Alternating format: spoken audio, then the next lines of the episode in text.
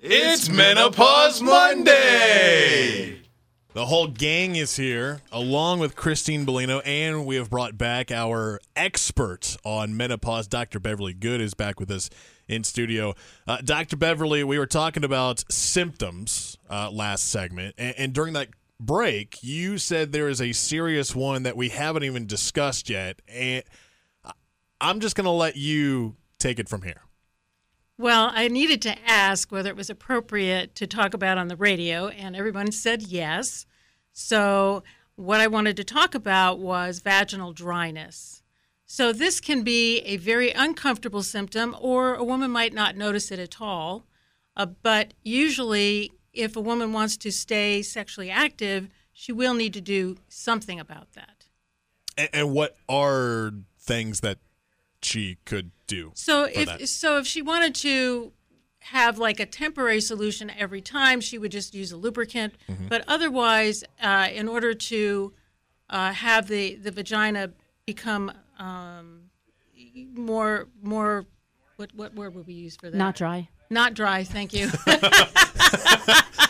Very good medical Thank you. there. That was, that's great. Uh, uh, you can use uh, intravaginal uh, estrogens and hormones, and those work really quite well. So if a woman doesn't want to take, uh, you know, patches or creams or pellets, or doesn't want to do like a whole body set of, you know, hormone replacement therapy, they can just use vaginal estrogen. I didn't even know that there was a pellet. I don't even I don't know if I want to get into that. But the but you said it could also be dangerous. I mean, it's not just an inconvenience thing. Vaginal dryness could also be incon- uh, dangerous. Yeah, it can be dangerous in the sense that, and this is something that's really, really, really underdiagnosed. So a woman can walk around because the vagina is dry, you can get infection there really easily because the mucus is is a like I said to you guys earlier, I describe it as a self-cleaning oven, right? The mucus cleans out the bacteria and debris so that you don't get infections all the time in the vagina.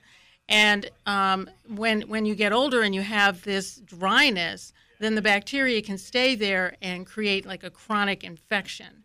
And that chronic infection can cause recurrent urinary tract infections, for which a woman might be given antibiotic after antibiotic after antibiotic, when in reality they need the, the chronic vaginitis treated.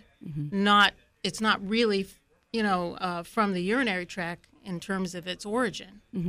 It's interesting because, you know, when we were talking in the break about whether or not to discuss this, I'm cognizant of the fact that, you know, we do have listeners who are going to say, oh my goodness, I'm eating breakfast. I really don't want to talk about this. But it's really important, A, from a medical standpoint to address this. And B, this is what women are talking about all of the time anyway. So we need to bring this conversation to the public forefront. And and as Dr. Beverly said, there are solid medical reasons for that because this is an issue that a not being discussed could could be bring a, about around some you know medically unpleasant and dangerous consequences. And, and like we said earlier, there are a lot of people out there that are very hush hush about this topic, and a mm-hmm. lot of men in general. I mean, Champ, Harrison, me, I- all three of us will agree that we don't know anything about menopause as men, and you know we should be learning, and that's why we're doing this segment, Menopause Monday. Uh, I will have you know, Doctor Goode, my mom is actually listening to the show right now. Mama Connet uh, chimes in. She wants to ask you a question. Uh, ask Dr. Goode if a woman needs medication if she is going through menopause. So that's a really good question. Uh, the reasons to treat are if your quality of life is being impacted. So, if your quality of life is being impacted uh, by hot flashes, night sweats, you're not getting enough sleep because you've got night night sweats all night long.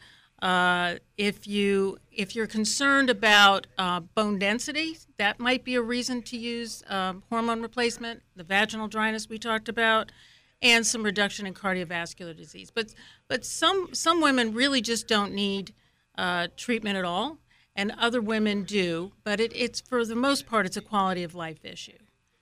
Why they would take hormones or not, and also some women who don't want to take hormones are at risk because they have a history of blood clots or a personal history of breast cancer. There's other medications and herbals that can be used that are non-hormonal, uh, rather than you know the the bioidentical hormone replacement that we use. I know we got to take another break here soon, but before we do that, I know Sidekick Harrison, you had an, another question for for Dr. Goode here on Menopause Monday. Yeah. Um, what is the risk of pregnancy during menopause? And if you can get pregnant, does menopause cause any complications with the pregnancy? So, good question.